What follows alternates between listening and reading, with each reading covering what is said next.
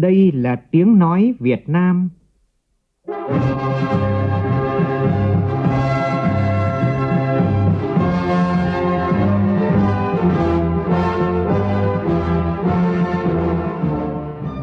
Việt Nam. Là tiếng nói Việt Nam phát thanh từ Hà Nội, thủ đô nước Cộng hòa xã hội chủ nghĩa Việt Nam.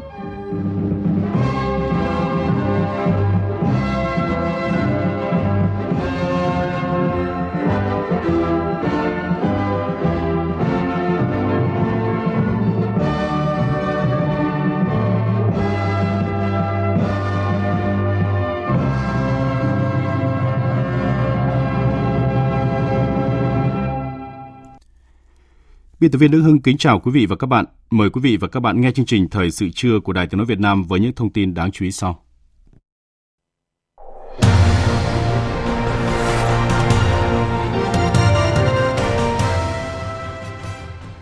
Chủ tịch nước Võ Văn Thưởng thăm tặng quà cho mẹ Việt Nam anh hùng và dự lễ bàn giao 1.200 căn nhà cho người nghèo tại tỉnh Sóc Trăng. Thủ tướng Phạm Minh Chính phát lệnh khởi công dự án cao tốc Đồng Đăng tỉnh Lạng Sơn, Trà Lĩnh tỉnh Cao Bằng. Trò chuyện đầu năm với tiến sĩ Lê Thái Hà, giám đốc điều hành quỹ VinFuture về phát huy sức trẻ trong đổi mới sáng tạo. Người dân cả nước và thế giới chào đón năm mới 2024 với nhiều niềm tin và hy vọng, cùng với thông điệp tích cực của các nhà lãnh đạo thế giới. Nữ hoàng Đan Mạch bất ngờ tuyên bố thoái vị vào ngày 14 tháng 1 này, sau 52 năm giữ ngai vàng nhường ngôi cho con trai là Thái tử Frederik.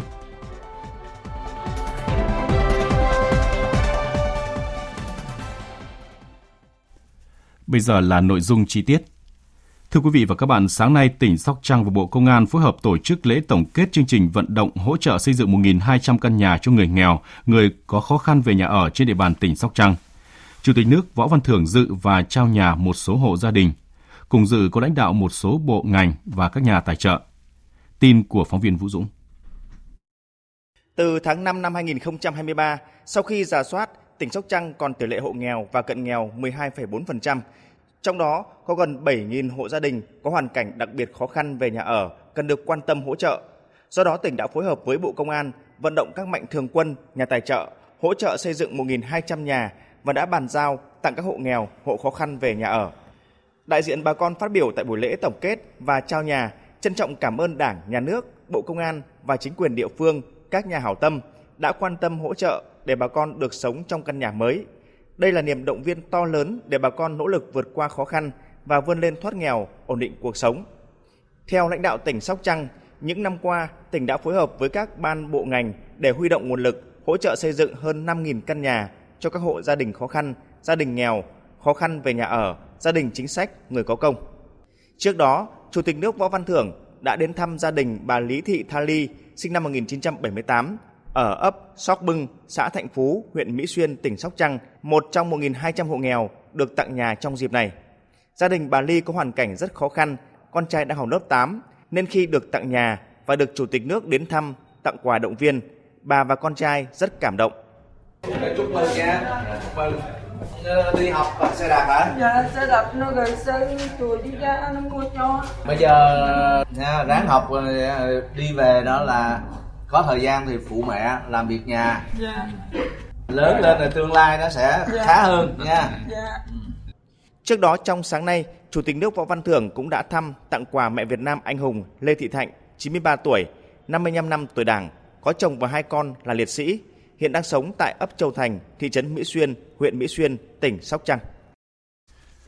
Sáng nay tại tỉnh Cao Bằng, Thủ tướng Phạm Minh Chính phát lệnh khởi công dự án cao tốc Đồng Đăng tỉnh Lạng Sơn, Trà Lĩnh tỉnh Cao Bằng giai đoạn 1 theo hình thức đối tác công tư PPP. Phóng viên Vũ Khuyên đưa tin. Cao tốc Đồng Đăng Trà Lĩnh có chiều dài 93,35 km, điểm đầu tại nút giao cửa khẩu Tân Thanh, huyện Văn Lãng, tỉnh Lạng Sơn và điểm cuối tại nút giao quốc lộ 3 thuộc xã Chí Thảo, huyện Quảng Hòa, tỉnh Cao Bằng. Tổng mức đầu tư giai đoạn 1 là 14.331 tỷ đồng, thời gian thực hiện 36 tháng. Trong không khí phấn khởi của ngày đầu tiên năm mới 2024, phát biểu tại buổi lễ, Thủ tướng Phạm Minh Chính cho biết, để cụ thể hóa các chủ trương chính sách của Đảng và Nhà nước, Chính phủ đã dành nhiều nguồn lực cho đầu tư phát triển hạ tầng, nhất là hạ tầng giao thông, với nhiều dự án đường cao tốc đã và đang được triển khai để kết nối thông suốt cả nước, kết nối các vùng miền, trong đó có dự án đầu tư xây dựng tuyến cao tốc Đồng Đăng, tỉnh Lạng Sơn, Trà Lĩnh, tỉnh Cao Bằng. Đây là dự án đầu tư xây dựng kết cấu hạ tầng giao thông có quy mô lớn nhất được đầu tư trên địa bàn tỉnh Cao Bằng cho đến thời điểm hiện nay. Đây là dự án có tính chất ý nghĩa rất quan trọng của tỉnh và là ước vọng của nhiều đời nay của nhân dân các dân tộc tỉnh Cao Bằng.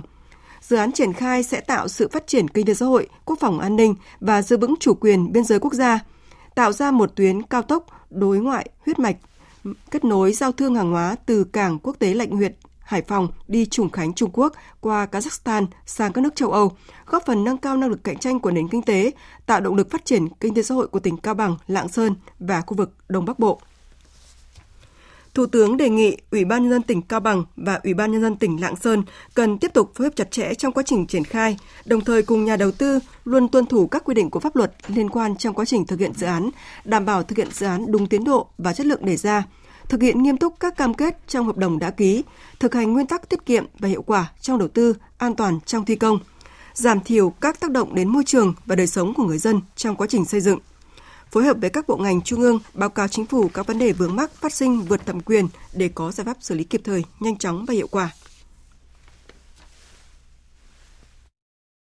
Tôi tin tưởng những cái kinh nghiệm chúng ta đã có, những cái gì chúng ta đã làm được và truyền thống cách mạng của nhân dân Cao Bằng, Lạng Sơn, trách nhiệm của cán bộ các cấp qua các thời kỳ sẽ truyền động lực cảm hứng cho những người đang làm này, thì tin chắc là hoàn thành cái dự án này, góp phần hoàn thành cái mục tiêu mà hai tỉnh Cao Bằng, Lạng Sơn đã đề ra trong cái đại hội vừa qua và cùng với cả nước thực hiện thắng lợi cái nghị quyết đại hội Đảng toàn quốc lần thứ 13.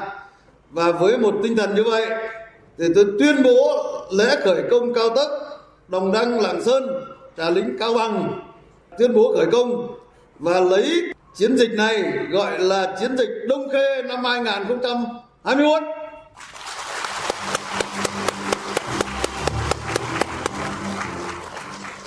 Mà làm chiến dịch thì nó khác với lại làm bình thường. Ứng xử của chiến dịch nó khác với lại bình thường. Cho nên chiến dịch Đông Khê năm 2024 cũng phải chiến thắng vào năm 2026. Xin trân trọng cảm ơn các quý vị đại biểu.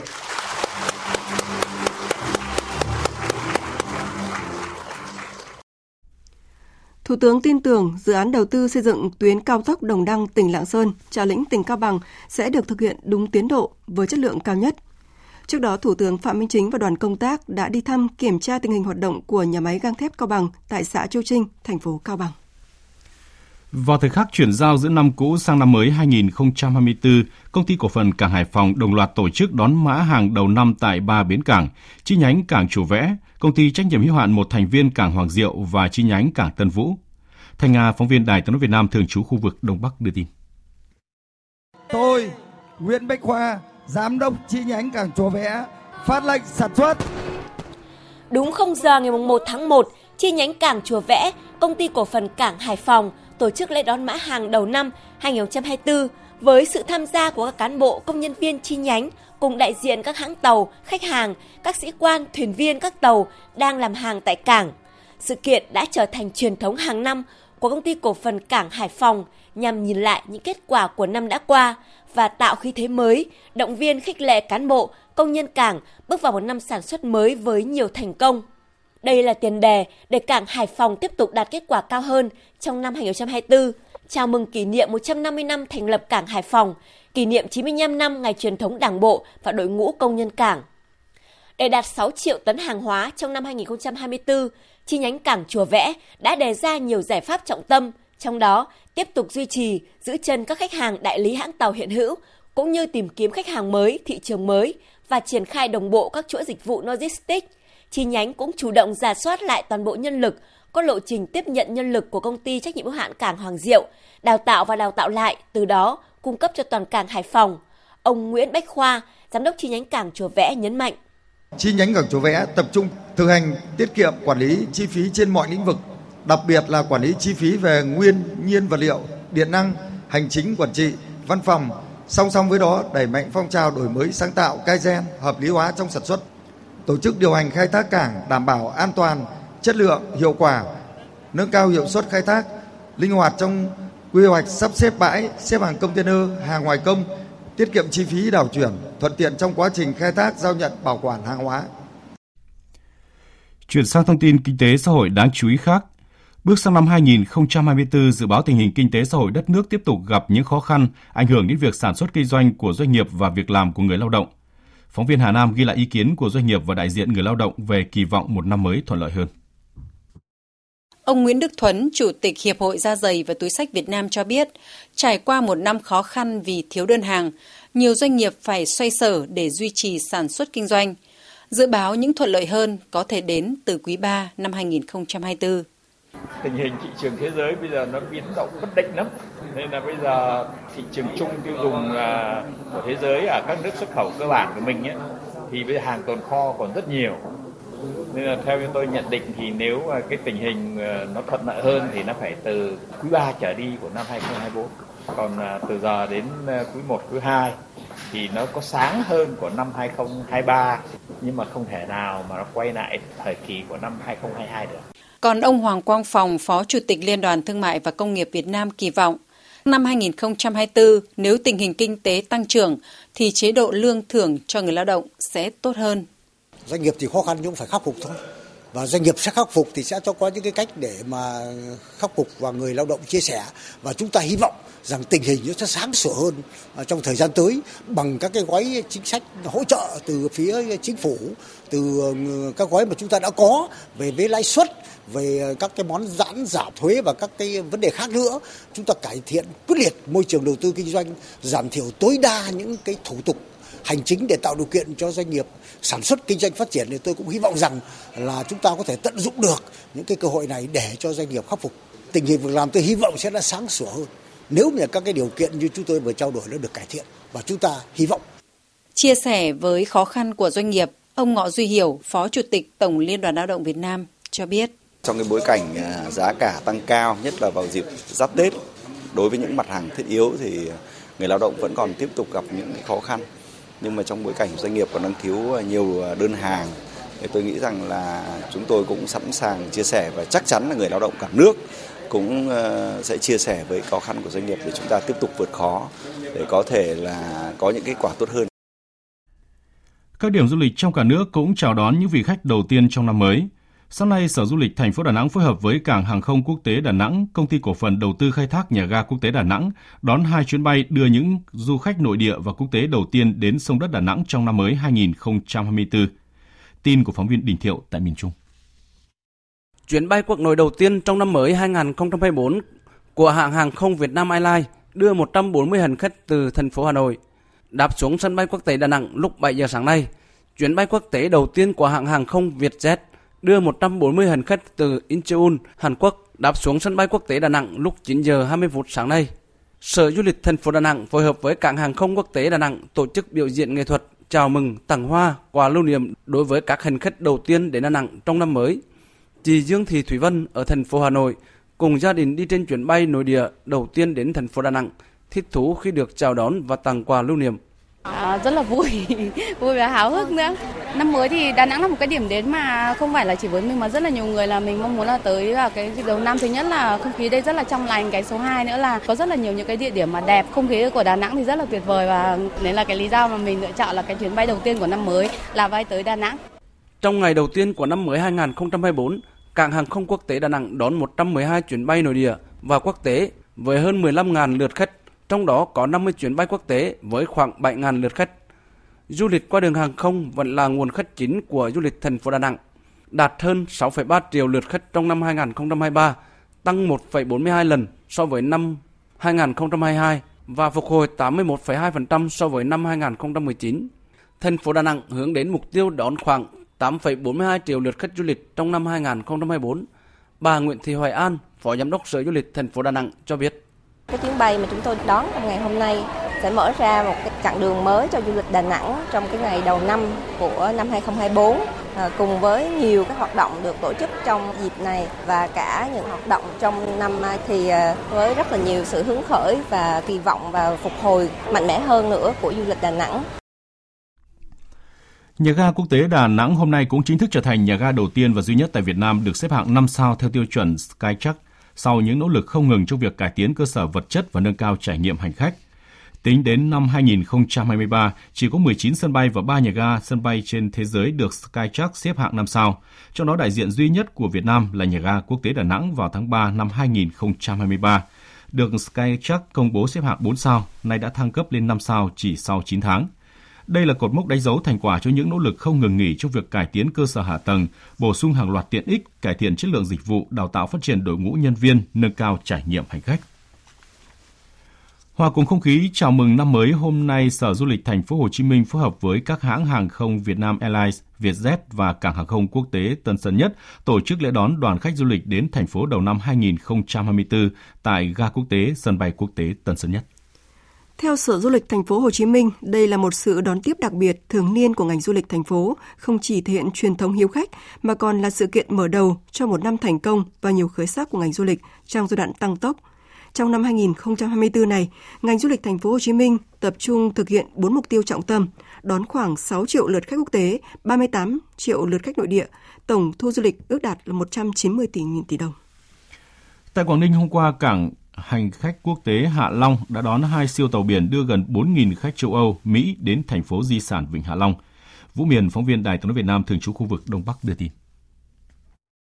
Trong 2 tàu biển quốc tế đến Hạ Long vào sáng ngày 31 tháng 12, tàu Vasco da Gama quốc tịch Bồ Đào Nha lần đầu tiên cập bến đưa gần 650 du khách Đức đến tham quan du lịch.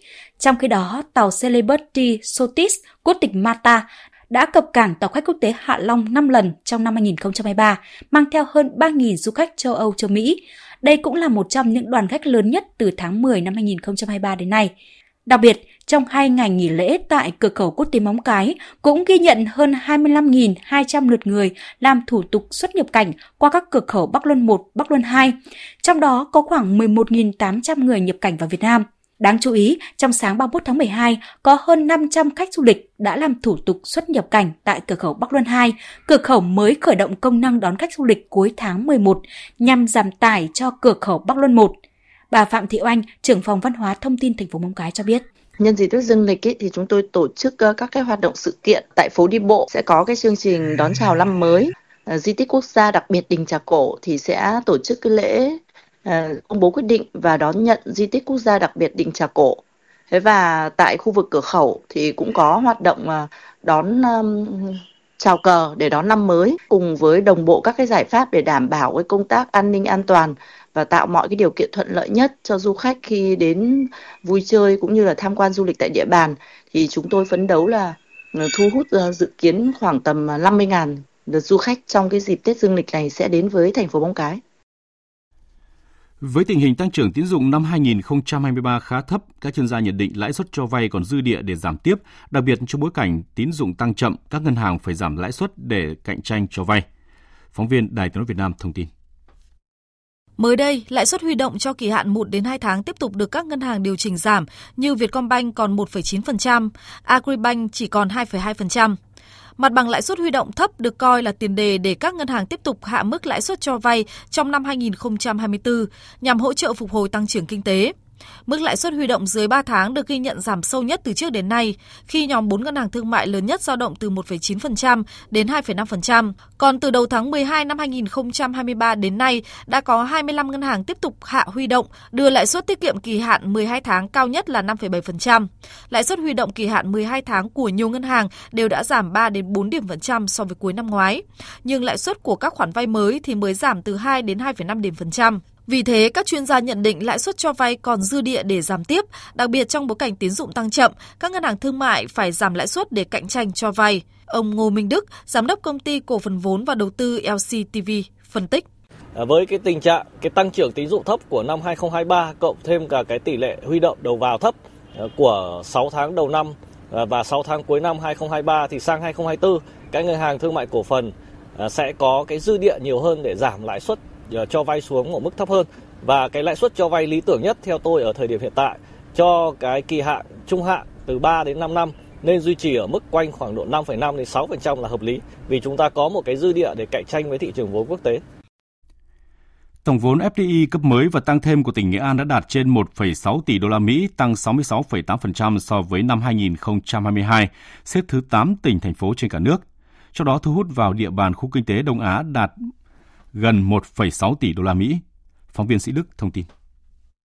Thì đến thời điểm này, địa phương đã cấp mới 116 dự án, tăng 3,6 lần so với năm 2022, điều chỉnh 185 lượt dự án. Đặc biệt là tổng vốn FDI cấp mới và tăng thêm đạt trên 1,6 tỷ đô la Mỹ, tăng 66,8% so với năm 2022, xếp thứ 8 tỉnh thành phố trên cả nước. Trong đó thu hút vào địa bàn khu kinh tế Đông Nam đạt 1,559 tỷ đô la Mỹ. Theo ông Nguyễn Đức Trung, Chủ tịch Ủy ban nhân dân tỉnh Nghệ An, kết quả thu hút đầu tư FDI là sự nỗ lực liên tục, kiên trì của cả hệ thống chính trị, là quyết tâm nỗ lực của tỉnh trong công tác xúc tiến và thu hút đầu tư, không ngừng đổi mới, cải cách mạnh mẽ để tạo môi trường đầu tư thực sự thông thoáng và hấp dẫn, thu hút các dự án lớn. Cùng với chính sách miễn giảm thuế thu nhập doanh nghiệp cho các nhà đầu tư và các khu công nghiệp, tỉnh Nghệ An thực hiện năm sẵn sàng về quy hoạch, hạ tầng thiết yếu, mặt bằng đầu tư, nguồn nhân lực và hỗ trợ thủ tục cho nhà đầu tư. Thu hút FDI, lần đầu tiên được vào câu lạc bộ 1 tỷ đô. Hiện nay có 3 địa phương năm nay bước chân vào câu lạc bộ 1 tỷ đô, đó là Nghệ An, Bà Rịa Vũng Tàu và Hải Dương, và chúng ta đứng top đầu trong ba cái địa phương mà vào câu lạc bộ này. Thế thì đây cũng là một cái hết sức tích cực. Thì các dự án FDI nó sẽ giúp chúng ta tăng cường cái năng lực sản xuất, bổ sung các cái nguồn lực cho cái đầu tư toàn xã hội của chúng ta nó tăng lên, rồi là chuyển giao công nghệ, rồi là tạo việc làm, tạo thu nhập cho người lao động. Đây là những vấn đề mà chúng tôi là cho rằng là cái FDI nó sẽ mang lại. Năm 2024, Nghệ An tiếp tục đạt mục tiêu vào top 10 địa phương thu hút FDI cao của cả nước. Hiện tỉnh đang gấp rút triển khai công tác giải phóng mặt bằng để triển khai khu công nghiệp V-Ship Nghệ An 2, diện tích là 500 ha tại khu công nghiệp Thọ Lộc Diễn Châu và khu công nghiệp Hoàng Mai 2, diện tích hơn 334 ha tại thị xã Hoàng Mai để sẵn sàng đón các nhà đầu tư. Luật khám chữa bệnh sửa đổi có hiệu lực từ ngày hôm nay mùng 1 tháng 1 năm 2024, lần đầu tiên quy định về việc thực hiện 83 tiêu chí nâng cao chất lượng bệnh viện. Như vậy, sau 10 năm triển khai đánh giá chất lượng bệnh viện theo 83 tiêu chí, đến nay hàng hoạt động này đã được tiêu chuẩn hóa và quy định thành luật. Tin của phóng viên Văn Hải. Theo đó, luật khám bệnh chữa bệnh lần này bổ sung quy định bắt buộc hàng năm các bệnh viện phải tự đánh giá chất lượng khám bệnh chữa bệnh theo bộ tiêu chuẩn chất lượng cơ bản do Bộ Y tế ban hành. Các bệnh viện cũng phải cập nhật kết quả tự đánh giá chất lượng lên hệ thống thông tin về quản lý hoạt động khám chữa bệnh để làm căn cứ cho việc kiểm tra đánh giá cũng như công khai thông tin về mức độ chất lượng của các cơ sở khám bệnh chữa bệnh. Bên cạnh đó, các cơ sở khám bệnh chữa bệnh phải ứng dụng công nghệ thông tin nhằm từng bước liên thông kết quả khám bệnh chữa bệnh giữa các bệnh viện.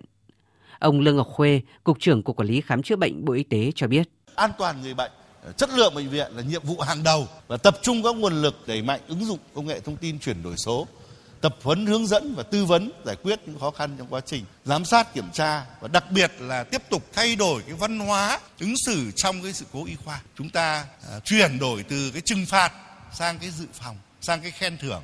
Ai phát hiện được nhiều các yếu tố nguy cơ xảy ra sự cố y khoa thì sẽ được thưởng, chứ không đợi đến khi xảy ra sự cố y khoa ngồi kiểm điểm và khiển trách kỷ luật nhau. Thời sự VOV, nhanh, tin cậy, hấp dẫn. Chương trình Thời sự trưa tiếp tục với các tin đáng chú ý khác. Cùng với người dân trên khắp thế giới, đêm qua người dân cả nước đã chào đón năm mới 2024 với nhiều kỳ vọng, ước mơ, niềm tin về những điều tốt đẹp. Tại Hà Nội, khi đồng hồ điểm đúng 12 giờ, biển người ở quảng trường Đông Kinh Nghĩa Thục bên bờ hồ Hoàn Kiếm đã vỡ òa trong tiếng hô vang chúc mừng năm mới. Việt Nam bước sang năm 2024. Ghi nhận của phóng viên Kim Thanh. Tại quảng trường Đông Kinh Nghĩa Thục thì hàng nghìn người tham dự chương trình đếm ngược chào năm mới 2024 hò reo trong không khí âm nhạc sôi động cùng sự tham gia của các nghệ sĩ hàng đầu như diva Mỹ Linh, rapper Blackka, DJ Quinino, Justati và nhiều tên tuổi khác, tạo nên một bức tranh âm nhạc đa dạng, mang đến cho khán giả những trải nghiệm âm nhạc từ giai điệu sôi động đến những bản hòa nhạc tinh tế. Trong giờ phút chuyển giao năm cũ sang năm mới, mọi người hân hoan trao cho nhau những nụ cười hạnh phúc, những cái ôm thật chặt, gửi gắm những lời chúc yêu thương, hạnh phúc, kỳ vọng vào một năm 2024 với nhiều thay đổi tích cực. Cứ nhìn mọi người lườm lượt đi mà người ta đều vui vẻ, đều phấn khởi, mình đều cũng rất là phấn khởi. Tuy là có tuổi rồi nhưng mà tâm hồn vẫn cứ thích phơi phới. Hòa đồng cùng tất cả các dòng người, già trẻ, thanh niên, trẻ con, cảm nhận như là tâm hồn mình trẻ hơn. Chị chỉ mong là đất nước mình càng ngày càng phát triển hơn, thành phố văn minh lịch sự hơn. Thì với cái không khí tươi vui của mùa xuân như chúng tôi thì mong muốn làm sao mà mọi người khỏe mạnh, hạnh phúc và có một khí thế mới, có một cái cuộc sống ổn định hơn, giao thông, cái trật tự đô thị, cái vệ sinh môi trường, rồi cái ý thức của người dân tham gia những cái lễ hội. Mỗi người vì mọi người, vì con cháu chúng ta, vì cộng đồng chúng ta, hãy sống ý thức hơn một chút, Hà Nội nó sẽ đẹp lên rất nhiều. Em ở Hòa Bình ạ. Năm nay cũng là lần đầu tiên em tham gia, em thấy rất là náo nhiệt. Em mong là mình và gia đình luôn khỏe mạnh, sức khỏe là điều quan trọng nhất. Năm cũ cũng chưa làm được gì nhiều thì năm nay sẽ khởi sắc hơn. Những ngày này, nhiều điểm di sản lớn tại Hà Nội cũng tổ chức các hoạt động để thu hút du khách. Du khách có thể trải nghiệm nhiều sản phẩm du lịch mới như tour đêm tại Hoàng thành Thăng Long, Văn Miếu, Quốc Tử Giám, di tích nhà tù Hỏa Lò. Khu vực ngoại thành Hà Nội cũng có nhiều điểm đến hấp dẫn du khách trong dịp nghỉ Tết dương lịch. Tiếp theo là không khí chào đón năm mới ở thành phố mang tên Bác qua phản ánh của phóng viên Vũ Hường. Năm nay, thành phố Hồ Chí Minh bắn pháo hoa mừng Tết dương lịch ở hai điểm là công viên Nắp Hầm Thủ Thiêm, thành phố Thủ Đức và công viên Đầm Sen. Gia đình chị Thu Thảo, ngụ quận Bình Tân và chồng kỳ vọng năm 2024 này, thành phố Hồ Chí Minh sẽ phát triển hơn nữa, nhất là những ngành công nghiệp đang được chú trọng hiện nay như chip bán dẫn. Tôi mong năm sau thành phố Hồ Chí Minh của mình sẽ phát triển nhiều hơn về mặt kinh tế nữa, vượt qua được những năm khó khăn. Về gia đình của thì tôi mong sức khỏe, được nhiều sức khỏe, bình an và luôn luôn vui hạnh phúc. Còn chị Thảo Hà, ngụ quận 4 cho biết, dịp lễ này chị cùng bạn ở lại thành phố và rủ nhau ra công viên bờ sông Sài Gòn, thành phố Thủ Đức để dạo chơi và ngắm pháo hoa. Cũng như chị Thảo, chị Hà cũng muốn năm mới thành phố Hồ Chí Minh phát triển hơn để có công việc tốt hơn. Năm mới thì công việc ổn định hơn, sức khỏe nhiều hơn, vui vẻ hơn thôi. Dịp này có rất nhiều du khách trên thế giới cũng có mặt tại thành phố Hồ Chí Minh để chào đón khoảnh khắc bước sang năm mới 2024. Chị Khanisa đến từ Nam Phi cho biết không khí đón năm mới ở thành phố Hồ Chí Minh thực sự ấn tượng bởi có rất nhiều người dân cùng ra đường đón năm mới, tham gia nhiều hoạt động sôi động. Năm 2024, Khanisa kỳ vọng. Chúng tôi muốn năm mới mình sẽ kiếm được nhiều tiền hơn bằng cách chăm chỉ làm việc để có một cuộc sống yên bình, đầy đủ, hạnh phúc và có thật nhiều sức khỏe. And good health. Yes, absolutely good health. Trong thông điệp năm mới 2024, các nhà lãnh đạo thế giới cùng truyền đi năng lượng tích cực tới người dân, đồng thời khẳng định tinh thần đoàn kết, lạc quan cùng nỗ lực sẽ giúp thế giới vượt qua những khó khăn, thách thức phía trước. Tổng hợp của biên tập viên Phương Anh.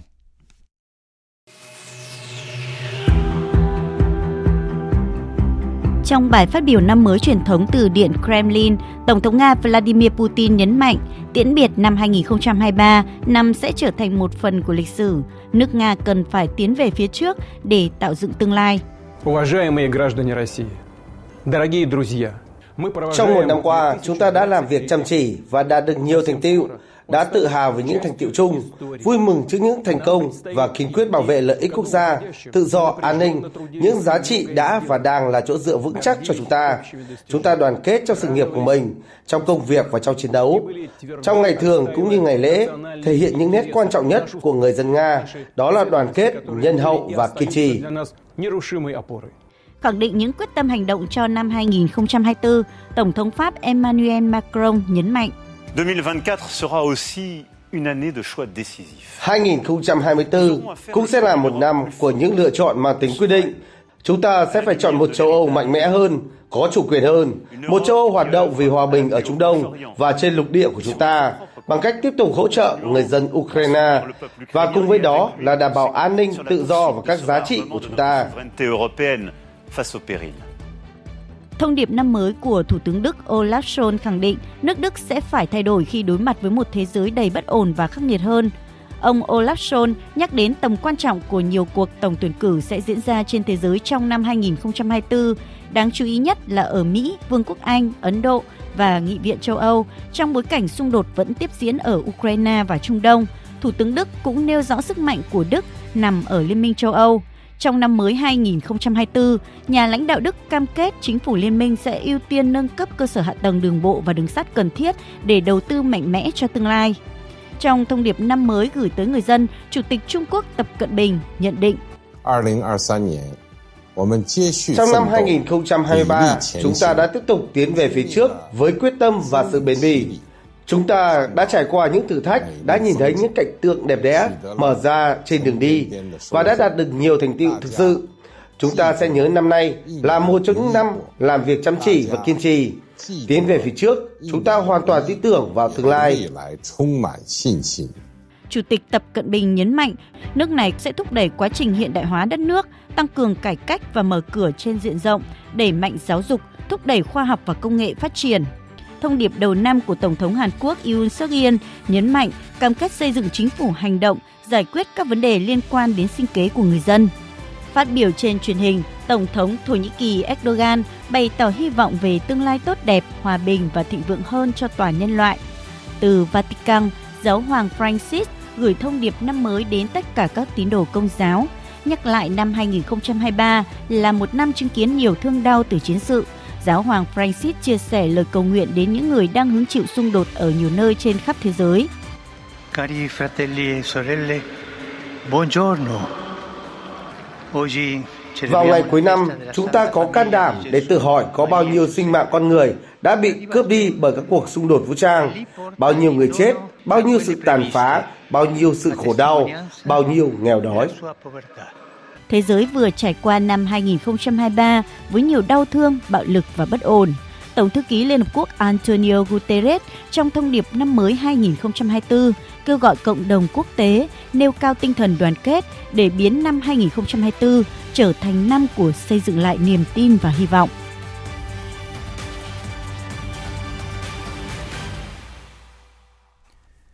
Hôm nay, nhà lãnh đạo Triều Tiên Kim Jong Un và Chủ tịch Trung Quốc Tập Cận Bình cũng đã cùng nhau trao đổi thông điệp mừng năm mới 2024, cam kết phát triển quan hệ hợp tác song phương trong năm 2024.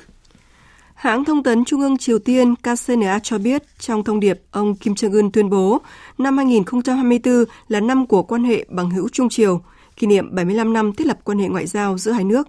Ông khẳng định trong năm của quan hệ bằng hữu Trung Triều, hai nước sẽ mở ra trang sử mới cho quan hệ Triều Trung. Về phần mình, ông Tập Cận Bình cũng thông báo sẽ coi 2024 là năm của quan hệ bằng hữu Triều Trung, nhấn mạnh chính sách không thay đổi của Trung Quốc đối với công cuộc bảo vệ và phát triển mối quan hệ với Triều Tiên. Cũng theo KCNA, nhà lãnh đạo Triều Tiên Kim Jong Un đã gửi lãng hoa chúc mừng tới Bí thư thứ nhất Ban chấp hành Trung ương Đảng Cộng sản Cuba, Chủ tịch nước Cuba nhân kỷ niệm Ngày Cách mạng Cuba thành công, mùng 1 tháng 1 năm 1959, mùng 1 tháng 1 năm 2024. Đập phá đồ đạc để xua đuổi những điều không may mắn của năm cũ hay là ăn 12 quả nho vào đêm giao thừa để mọi ước muốn trở thành sự thật. Những điều nghe tưởng chừng kỳ lạ này lại là cách mà người dân tại một số nước trên thế giới đón chào năm mới. Mỗi nước khác nhau lại có những cách chào đón năm mới theo các phong tục, truyền thống riêng, có nhiều màu sắc và nét độc đáo riêng. Biên tập viên Thu Hoài tổng hợp thông tin. Những ngày này, tiếng đập phá đồ đạc đã trở thành những âm thanh quen thuộc của các căn phòng giận dữ ở thành phố Lille miền Bắc nước Pháp. Nhiều người tìm đến đây để tạm biệt những buồn bực của năm cũ. Đây là cách hay để nói lời tạm biệt với một năm đã qua. Dù hơi mệt mỏi vì phải sử dụng khá nhiều năng lượng, nhưng sau đó tôi cảm thấy bình tĩnh hơn nhiều và thấy được thư giãn. Đó là một hoạt động thể chất khá thú vị. Tôi không nghĩ nó sẽ diễn ra như vậy, khá mệt nhưng khá thú vị. Tại Tây Ban Nha, khi đồng hồ điểm 0 giờ ngày đầu tiên của năm mới, người ta cố gắng ăn một quả nho theo nhịp chuông. Mỗi quả đại diện cho một điều ước cho năm sắp tới. Ăn nho sẽ biến mong muốn của bạn thành hiện thực. Truyền thống bắt đầu từ những năm 1800, khi những người trồng nho ở khu vực Alicante đã nghĩ ra truyền thống này như một phương tiện để bán được nhiều hơn vào cuối năm. Tại Tây Ban Nha, vào thời khắc chuyển giao giữa năm cũ và năm mới, chúng tôi có truyền thống cùng với gia đình và bạn bè ăn 12 quả nho theo nhịp chuông đồng hồ đếm. Chúng tôi tin điều này sẽ mang lại may mắn và thịnh vượng trong năm tới. Tại Anh, vào đêm cuối cùng của năm cũ, người ta tụ tập ở các quảng trường và khu vực có thể nghe thấy tiếng chuông đồng hồ Big Ben ở thủ đô London, báo hiệu năm mới đã đến. Mọi người nắm tay nhau hát bài Auld Lang Syne. Đêm giao thừa, người Anh mang rượu và bánh ngọt đi chúc Tết. Người Anh không gõ cửa mà tiến thẳng vào nhà bạn bè hoặc người thân. Theo phong tục của người Anh, sau giao thừa, người đầu tiên bước vào nhà sông đất sẽ báo hiệu năm mới tốt lành hay xui xẻo.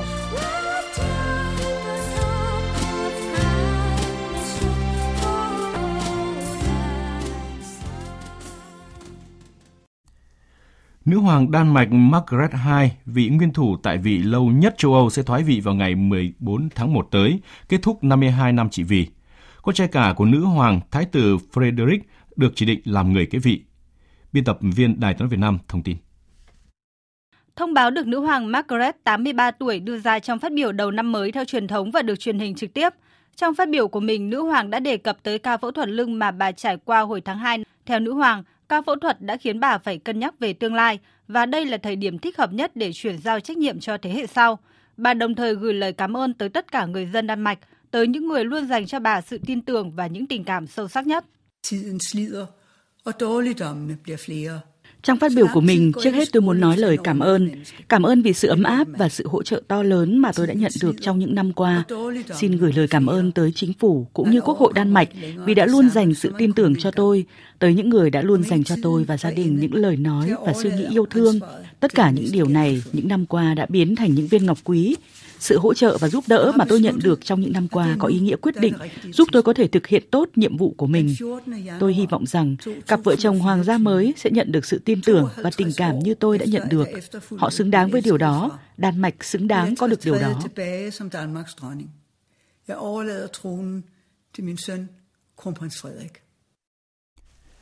Hôm nay ngày 1 tháng 1 năm 2024, New Zealand thông báo tất cả các sản phẩm sữa của nước này từ nay sẽ được miễn thuế vào Trung Quốc vì quy định áp thuế tự vệ đối với sữa bột đã kết thúc vào ngày 31 tháng 12 năm 2023, đánh dấu việc loại bỏ tất cả các mức thuế bảo lưu đã thỏa thuận trong khuôn khổ Hiệp định Thương mại Tự do FTA giữa hai nước. Bộ trưởng Thương mại New Zealand ông Todd Mackley nhận định đây là tin tốt cho ngành sữa của New Zealand. Việc loại bỏ các mức thuế còn lại sẽ giúp tiết kiệm thuế hàng năm khoảng 350 triệu đô la New Zealand, tương đương với 221 triệu đô la Mỹ. Trung Quốc hiện là đối tác thương mại lớn nhất của New Zealand. Năm 2021, kim ngạch thương mại hai chiều vượt 37 tỷ đô la New Zealand, tương đương với 23 tỷ đô la Mỹ. Theo số liệu chính thức, xuất khẩu sữa sang Trung Quốc đạt trung bình 1,4 triệu tấn mỗi năm, trị giá khoảng 8 tỷ đô la New Zealand. Trên một năm, trong 3 năm qua, trong đó 1/2 là sữa bột. Tập đoàn bất động sản hàng đầu Nhật Bản Mitsubishi Estate đang lên kế hoạch vận hành 10.000 căn nhà cho thuê vào năm 2030 dành cho dân du mục kỹ thuật số. Đây là lần đầu tiên dịch vụ này được cung cấp tại Nhật Bản. Mitsubishi Estate đã ký thỏa thuận với Blue Ground Holding, một công ty chuyên về dịch vụ này của Mỹ. Công ty Mỹ hiện đang vận hành 15.000 ngôi nhà cho thuê lại dành cho người nước ngoài và những người khác ở 32 thành phố trên khắp thế giới. Tại Nhật Bản, dịch vụ do một công ty con thuộc sở hữu hoàn toàn của Mitsubishi Estate vận hành. Công ty sẽ thuê lại những bất động sản cho thuê tại khu vực đô thị Tokyo và trang bị nội thất dành cho người nước ngoài. Dịch vụ đặt phòng bằng tiếng Anh được cung cấp trực tuyến thông qua ứng dụng Blue Ground. Dự kiến công ty sẽ triển khai các bất động sản đầu tiên ở các khu vực trung tâm Tokyo. Giá thuê dự kiến chủ yếu nằm trong khoảng từ 300.000 đến 500.000 yên, tương đương với khoảng 2.100 đến 3.500 đô la Mỹ một tháng. Hải quân Mỹ hôm qua đã đánh chìm 3 tàu nhỏ của lực lượng Houthi sau khi các tàu này tìm cách tấn công một tàu thương mại ở Biển Đỏ. Theo Bộ Chỉ huy Trung tâm Mỹ ở Trung Đông, tàu container Ma ức Hàng Giao đã phát tín hiệu cầu cứu 2 lần trong vòng 24 tiếng đồng hồ do bị 4 tàu nhỏ của lực lượng Houthi tấn công. Các tàu này xuất phát từ các khu vực do Houthi kiểm soát ở Yemen, đã bắn vào chiếc tàu container và tìm cách lên chiếc tàu này. Sau khi nhận được tín hiệu cầu cứu, các máy bay trực thăng chiến đấu của Hải quân Mỹ đã tới cứu trợ và đánh chìm 3 trong số 4 chiếc tàu của Houthi sau khi bị các tàu này tấn công. Chiếc tàu còn lại đã chạy thoát. Trong diễn biến khác, Ngoại trưởng Iran Hossein Abdullahian và người đồng cấp Anh David Cameron vừa có cuộc điện đàm về tình hình căng thẳng gia tăng ở Biển Đỏ cũng như cuộc xung đột Israel-Hamas tại Dải Gaza. Theo một tuyên bố từ Bộ Ngoại giao Iran, Ngoại trưởng nước này trong cuộc điện đàm đã cáo buộc Mỹ và một số nước phương Tây áp dụng tiêu chuẩn kép, trong khi để Israel giết phụ nữ và trẻ em ở Dải Gaza, nhưng lại coi việc dừng tàu của Israel ở Biển Đỏ là gây nguy hiểm cho an ninh của tuyến đường thủy kinh tế. Nhà Ngoại giao Iran lên án sự im lặng của một số chính phủ phương Tây trước các cuộc tấn công của Israel vào Gaza trong 80 ngày qua. Ông kêu gọi Anh áp dụng các tiếp cận thực tế và mang tính xây dựng đối với sự phát triển khu vực và quan hệ song phương.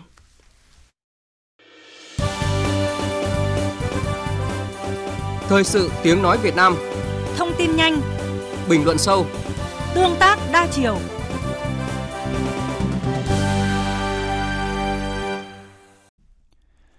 Thưa quý vị và các bạn, theo dự báo của giới phân tích, năm 2024 thế giới vẫn chưa hết khó khăn, tình hình kinh tế vẫn chưa thể phục hồi, cạnh tranh địa chính trị gay gắt và các điểm nóng xung đột cũng chưa có dấu hiệu chấm dứt. Trong khi đó, sự phát triển mạnh mẽ của khoa học công nghệ mang đến nhiều cơ hội, cũng đặt ra không ít thách thức đối với các quốc gia nếu không bắt nhịp được sẽ ngày càng tụt hậu. Không nằm ngoài bức tranh chung đó, Việt Nam phải tiếp tục thúc đẩy đổi mới, sáng tạo và dựa vào sức trẻ để phát triển. Hãy cùng biên tập viên Thu Trang gặp gỡ tiến sĩ Lê Thái Hà, giám đốc điều hành quỹ VinFuture, VinGroup, top 1 các nhà khoa học, 1% các nhà khoa học có tầm ảnh hưởng nhất thế giới lĩnh vực khoa học, cùng nghe những chia sẻ từ nhà khoa học trẻ này để có thêm động lực trong hành trình mới. Vâng, xin kính chào quý vị thính giả. Xin chào tiến sĩ Lê Thái Hà. Vâng, xin chào các quý khán giả của VOV1. Chúng ta vừa bước qua 2023, một năm có thể nói là nhiều khó khăn thách thức nhưng cũng để lại nhiều dấu ấn đáng nhớ với kinh tế nước nhà khi mà vững vàng đi trong gió ngược. Nhiều nhà phân tích đã khẳng khái là nếu như nhắc đến 2023, nhắc đến Việt Nam thì có thể gắn liền với từ bản lĩnh.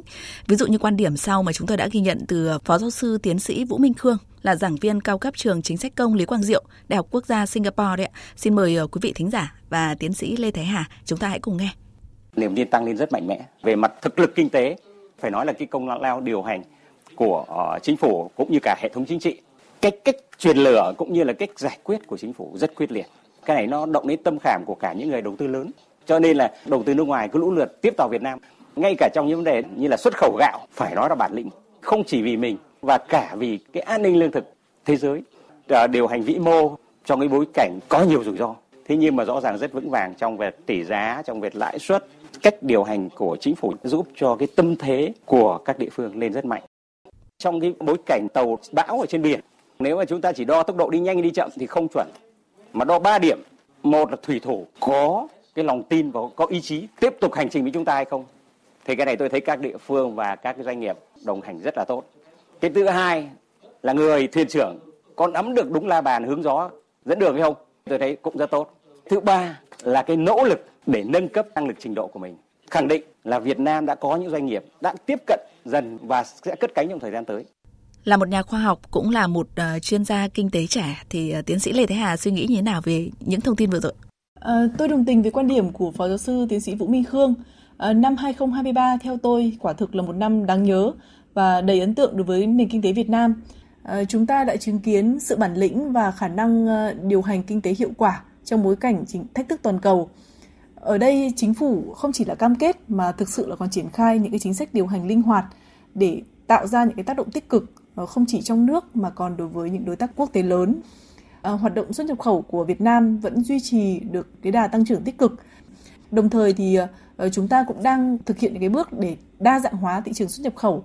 Và điều này đã giúp Việt Nam chúng ta là tăng cường cái khả năng chống chịu những cái cú sốc từ thị trường toàn cầu. Và bên cạnh đó thì những cái chính sách ưu đãi đầu tư và cải thiện môi trường kinh doanh tiếp tục giúp Việt Nam trở thành điểm đến hấp dẫn cho cái dòng vốn FDI. Và tôi cũng đồng ý với quan điểm là đánh giá sức mạnh nền kinh tế thì không nên chỉ dựa vào những cái chỉ số kinh tế thông thường mà còn cần nhìn cái sự đồng lòng từ các địa phương, doanh nghiệp cho đến từng người dân. Và nhìn chung thì những dự báo kinh tế vẫn tiếp tục ảm đạm nhưng mà chúng ta có nhiều cái cơ sở cũng như là nền tảng để tin tưởng vào một cái sự phát triển tích cực trong năm tới. Thời gian qua thì rất nhiều chuyên gia trong nước và quốc tế đều khẳng định là nghiên cứu khoa học và đổi mới sáng tạo cần phải được thúc đẩy mạnh mẽ hơn nữa vì những mục tiêu rất là lớn lao cho đất nước. Thế nhưng trước hết cần phải là nhu cầu, là nỗ lực tự thân của mỗi công dân.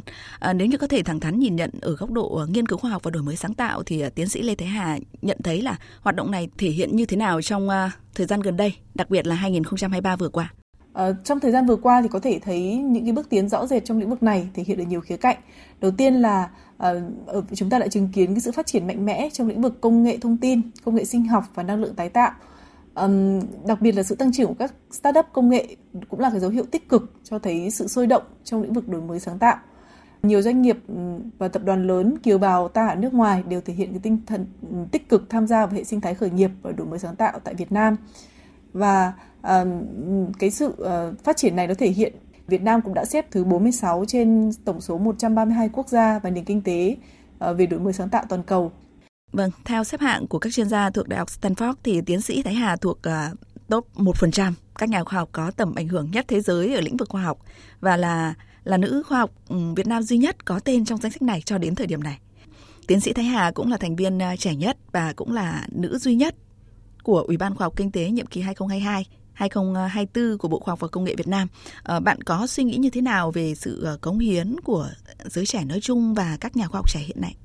Trong năm vừa qua thì có khá là nhiều những cái dấu ấn từ những cái công trình nghiên cứu đổi mới sáng tạo của giới trẻ. Chúng ta có thể nhận thấy là có rất nhiều những cái giải thưởng về khoa công nghệ được trao cho giới trẻ với những cái công trình rất là thiết thực trong y tế cũng như là trong nông nghiệp hay là trong các lĩnh vực về phát triển năng lượng bền vững. Thì tôi thấy đây là một cái tín hiệu cho thấy là những cái công trình nghiên cứu khoa học của các bạn trẻ trong lĩnh vực đổi mới sáng tạo càng ngày càng trở nên thiết thực hơn đối với những cái nhu cầu cấp thiết của đất nước để giúp giải quyết những cái vấn đề mà chúng ta đang phải đối mặt, đặc biệt là liên quan đến môi trường hay là y tế sức khỏe.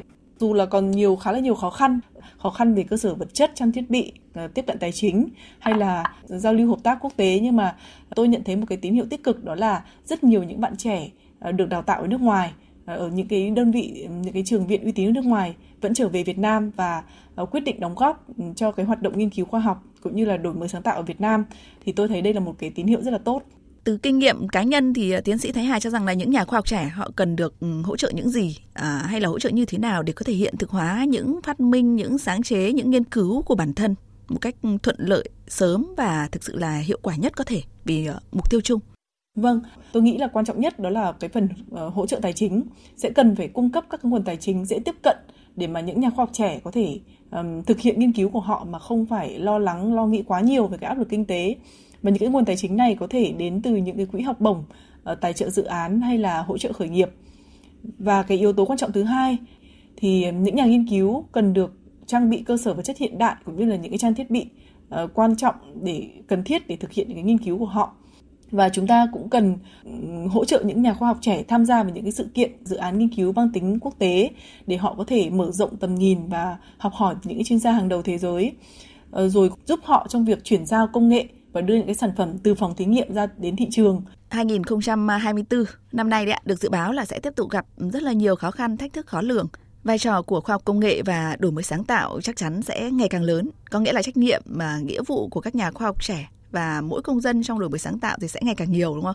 Tiến sĩ Thái Hà đang kỳ vọng như thế nào về sự đóng góp của bản thân cho nghiên cứu khoa học nói riêng và cho kinh tế xã hội nước nhà nói chung trong năm mới 2024 và thời gian tới? Vâng, thì năm mới 2024 với nhiều thử thách nhưng mà cũng rất là nhiều những hứa hẹn của kỳ vọng. Tôi cũng rất là mong muốn là bản thân mình cũng như là những cái nhà nghiên cứu khác ở Việt Nam sẽ tiếp tục đóng góp vào những cái lĩnh vực nghiên cứu khoa học và phát triển các cái giải pháp cho vấn đề xã hội, sẽ góp phần vào cái sự phát triển bền vững của đất nước, của khu vực và của thế giới. Cùng nhau thì chúng ta sẽ cùng xây dựng một tương lai tươi sáng hơn, không chỉ cho nền khoa học công nghệ mà cho đất nước và cũng như là cho mọi người dân trên toàn thế giới. Cảm ơn tiến sĩ Lê Thái Hà. Tiếp tục chương trình thời sự trưa nay là trang tin thể thao.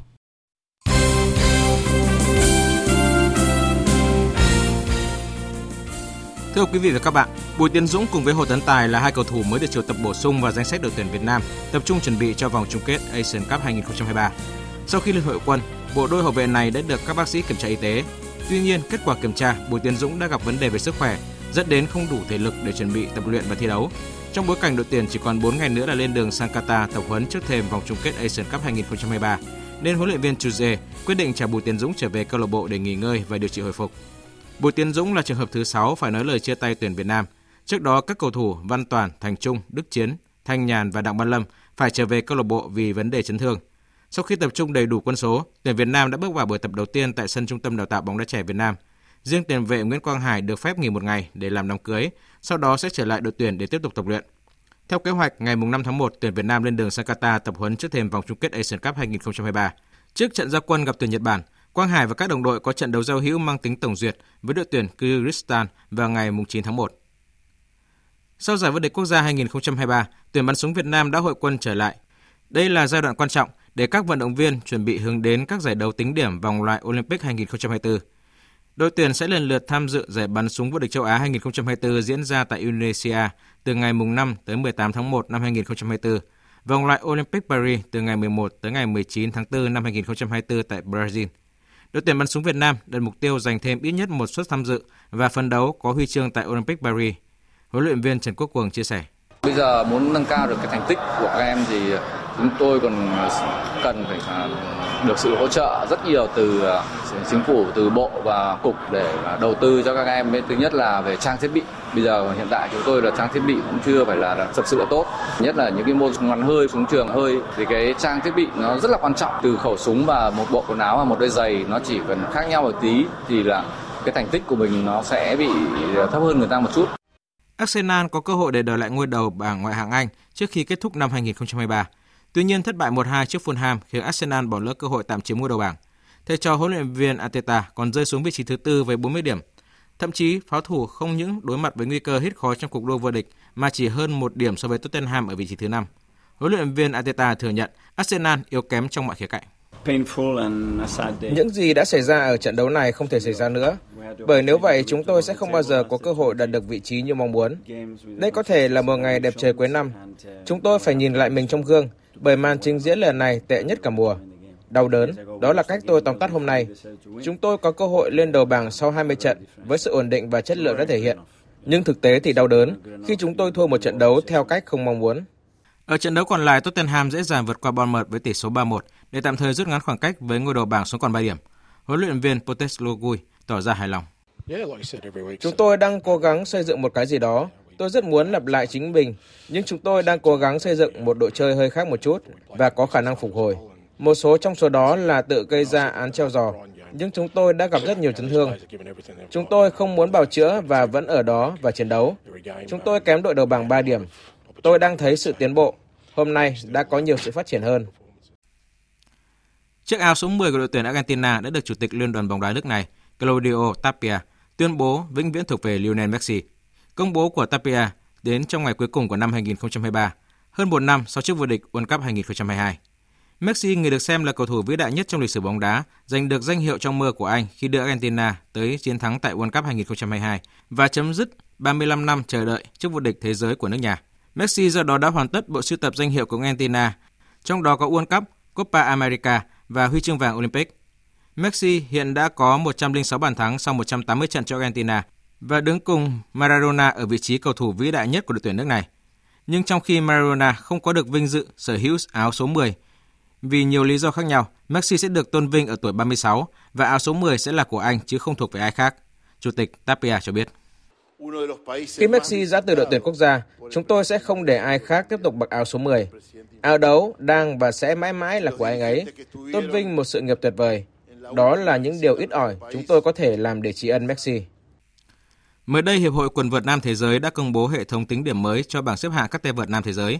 Những thay đổi này sẽ được áp dụng từ năm 2024. Nhà vô địch các giải Grand Slam vẫn nhận được 2.000 điểm như cũ, tuy nhiên Á quân sẽ được tăng điểm thưởng từ 1.200 lên 1.300. Tương tự, các tay vợt đăng quang ở các giải Master 1000 vẫn nhận được 1.000 điểm, còn Á quân sẽ nhận được 650 điểm, hơn 50 điểm so với trước đây. Đây sẽ là cơ hội để Alcaraz và các tay vợt phía sau như Medvedev, Sinner hay Tsitsipas thu hẹp khoảng cách với Djokovic trong cuộc đua tay vợt số 1 thế giới.